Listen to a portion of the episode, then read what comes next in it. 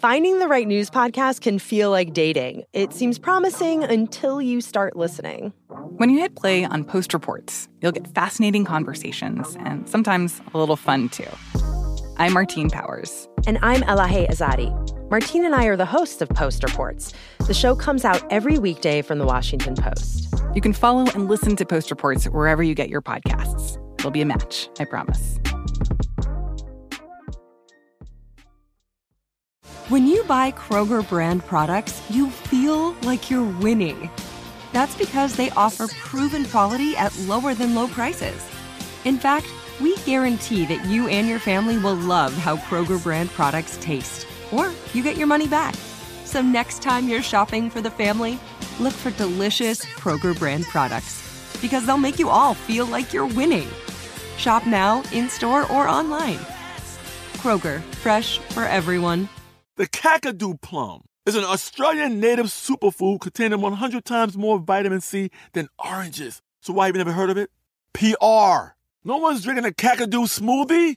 I'm JB Smoove, and that was a full episode of my new podcast, Straightforward, inspired by guaranteed straightforward pricing from AT&T Fiber. Get what you want without the complicated. AT&T Fiber, live like a gigillionaire. Available wherever you get your podcast. Limited availability in select areas. Visit AT&T.com slash hypergig for details. From BBC Radio 4, Britain's biggest paranormal podcast is going on a road trip.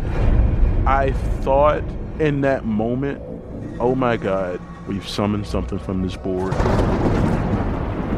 This is Uncanny USA. He says, Somebody's in the house, and I screamed. Listen to Uncanny USA wherever you get your BBC podcasts, if you dare.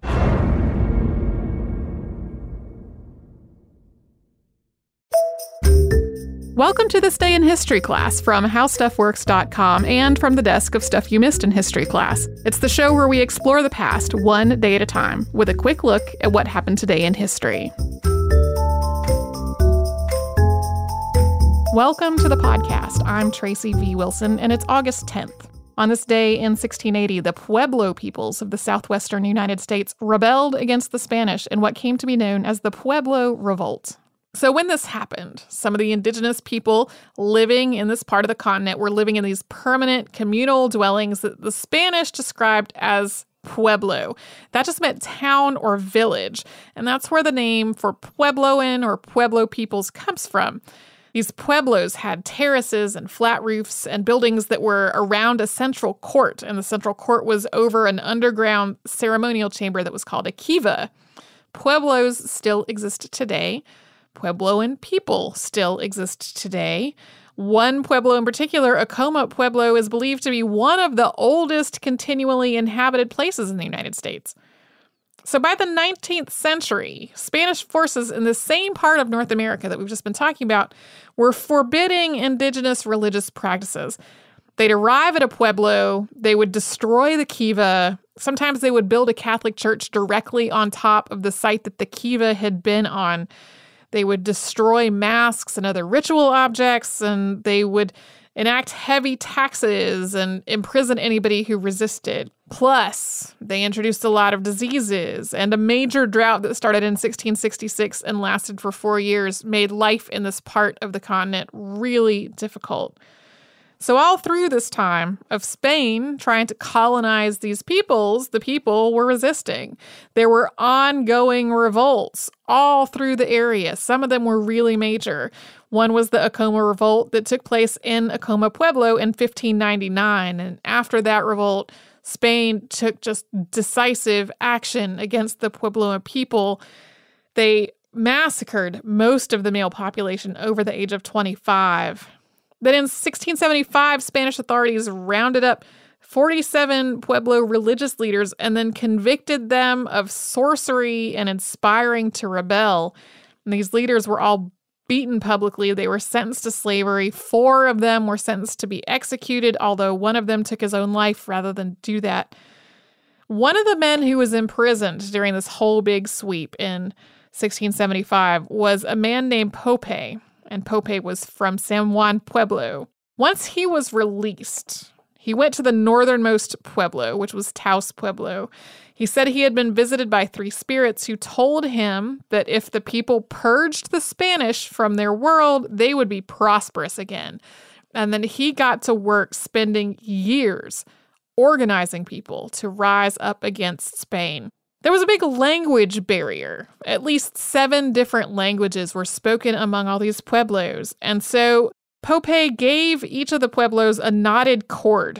They were supposed to untie one of the knots every day. And when they untied the last knot, that would be the day of the rebellion. He also gave them deer skin marked with pictograms of what was going to happen. He sent people, he sent runners carrying these cords and the pictograms to all of the different pueblos. He couldn't visit all of them himself, so he sent runners and he would rehearse with them what all of this meant and what the instructions were. Two of the runners were actually captured during the planning. So Pope sent more runners to let people know they needed to move up their timeline although the news didn't make it all the way to the most far out, farthest away pueblos.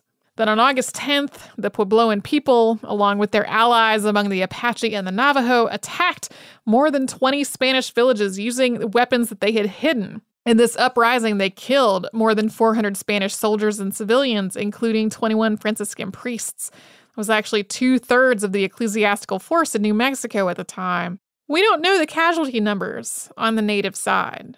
The only written records we have of this are Spanish. They're either written by Spanish people or dictated by the indigenous people to a Spanish scribe. So, not as much information about the native side of things.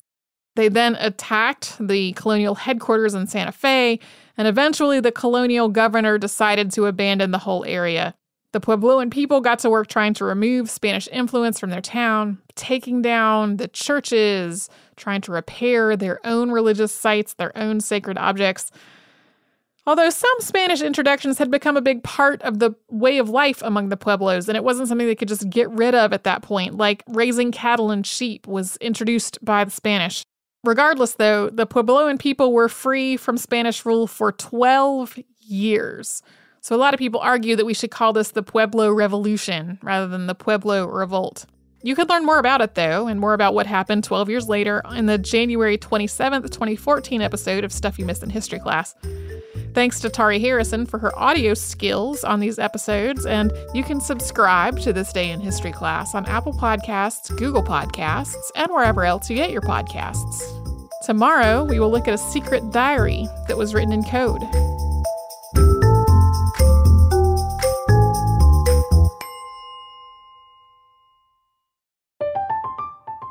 I'm Katya Adler, host of The Global Story. Over the last 25 years, I've covered conflicts in the Middle East, political and economic crises in Europe, drug cartels in Mexico.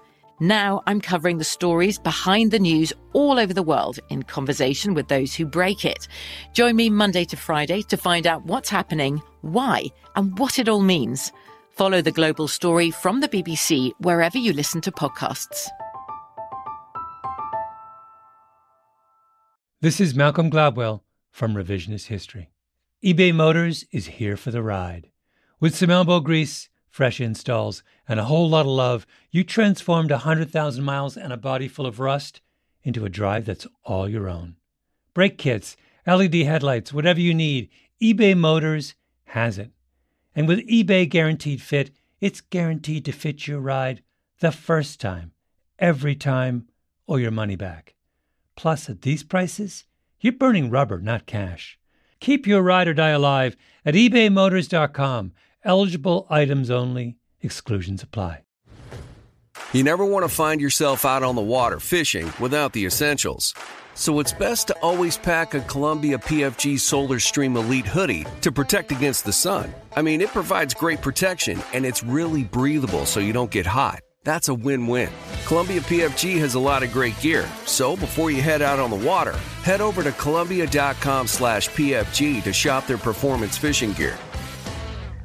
Xfinity has free premium networks for everyone this month, no matter what kind of entertainment you love Addicted to true crime? Catch killer cases and more spine-tingling shows on A&E Crime Central. Crave adventure? Explore Asian action movies on Hi-YAH. Searching for something extreme? Check out skating, snowboarding, and more on Fuel TV Plus, the global home of action sports. And find crowd-pleasing bops on iHeartRadio's Hit Nation playlist. There's new free shows and movies to love every week. Say free this week in your Xfinity voice remote.